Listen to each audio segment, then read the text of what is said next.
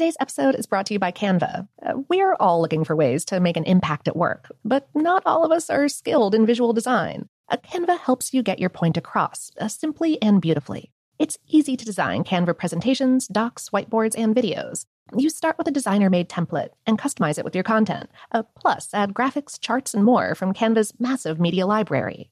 Whatever department you work in, Canva is perfect for any task sales decks, hiring docs, marketing brainstorms, employee videos, you name it. Anyone at work can design with Canva. Start designing today at canva.com. Designed for work. The Kakadu plum is an Australian native superfood containing 100 times more vitamin C than oranges. So why have you never heard of it? PR. No one's drinking a Kakadu smoothie? I'm JB Smoove, and that was a full episode of my new podcast, Straightforward, inspired by guaranteed straightforward pricing from AT&T Fiber. Get what you want without the complicated. AT&T Fiber, live like a gigillionaire. Available wherever you get your podcast. Limited availability in select areas. Visit AT&T.com slash hypergig for details. From BBC Radio 4, Britain's biggest paranormal podcast is going on a road trip. I thought in that moment, oh my God, we've summoned something from this board. This is Uncanny USA. He says, Somebody's in the house, and I screamed. Listen to Uncanny USA wherever you get your BBC podcasts, if you dare.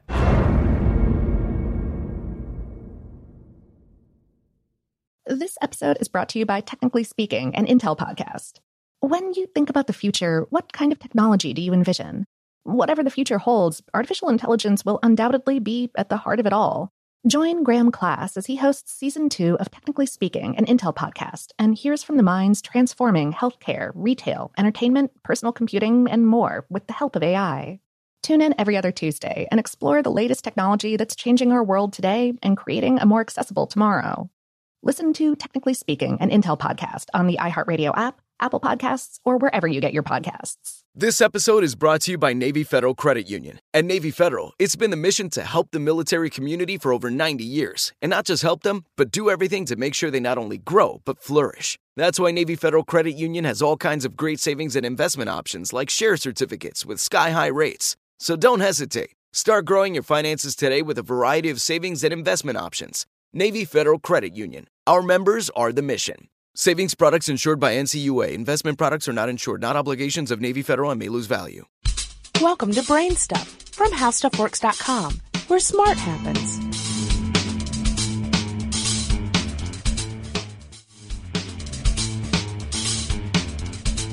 Hi, I'm Marshall Brain with today's question. What are airplanes in 2025 going to look like in the United States? If you think about the airplanes that are flying in the United States today, they all look pretty much the same.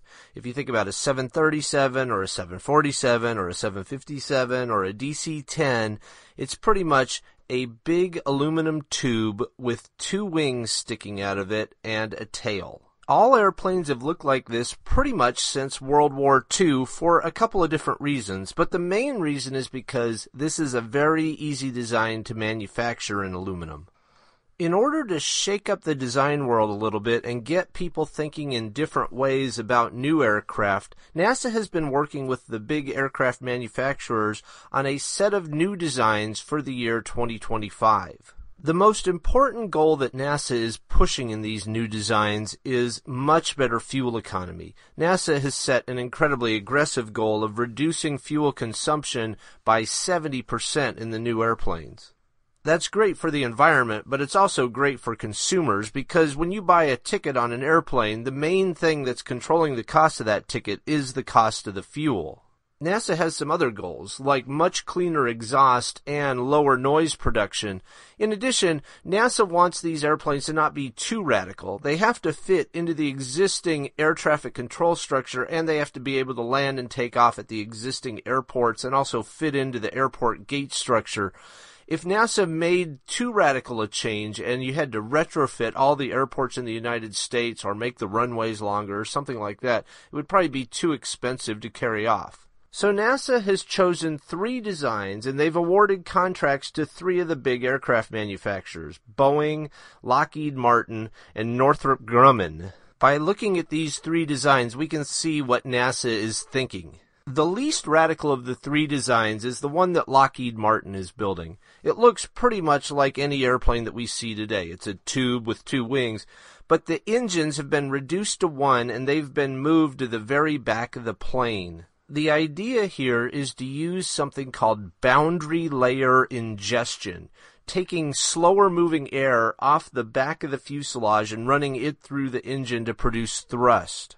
That step alone can produce some pretty amazing fuel savings, and by putting the engine up on top of the fuselage, you lower noise quite a bit.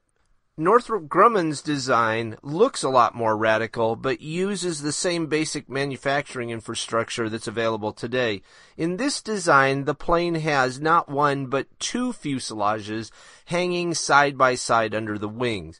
The idea is that a fuselage doesn't really add that much extra drag, but you can get a lot more passengers on the plane. So you increase the fuel economy per passenger quite a bit. MIT did some research around this idea and they came up with something they called the double bubble fuselage, where the two fuselages are actually blended together in the middle of the airplane and then they put the boundary layer ingestion engines on the back of the plane as well. And this gave some pretty remarkable improvements in fuel economy and noise reduction. And then Boeing's airplane is the most radical design.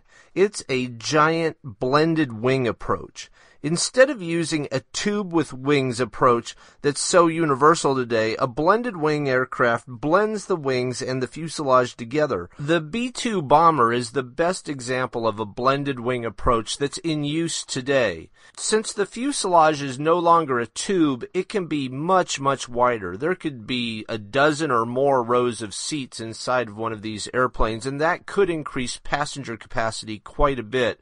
In Boeing's design, the engines are also up on top and in the back of the fuselage to get the boundary layer ingestion effect and also to reduce noise.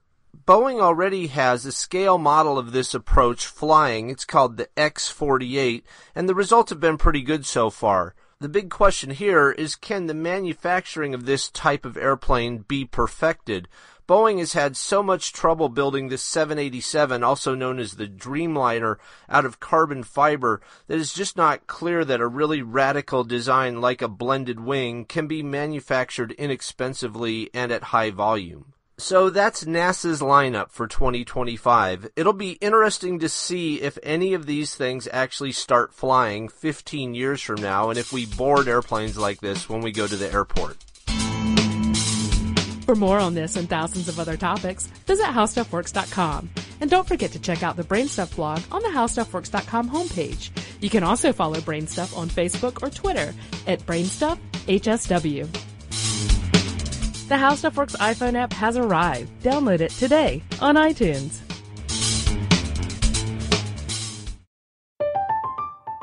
I'm Katya Adler, host of The Global Story.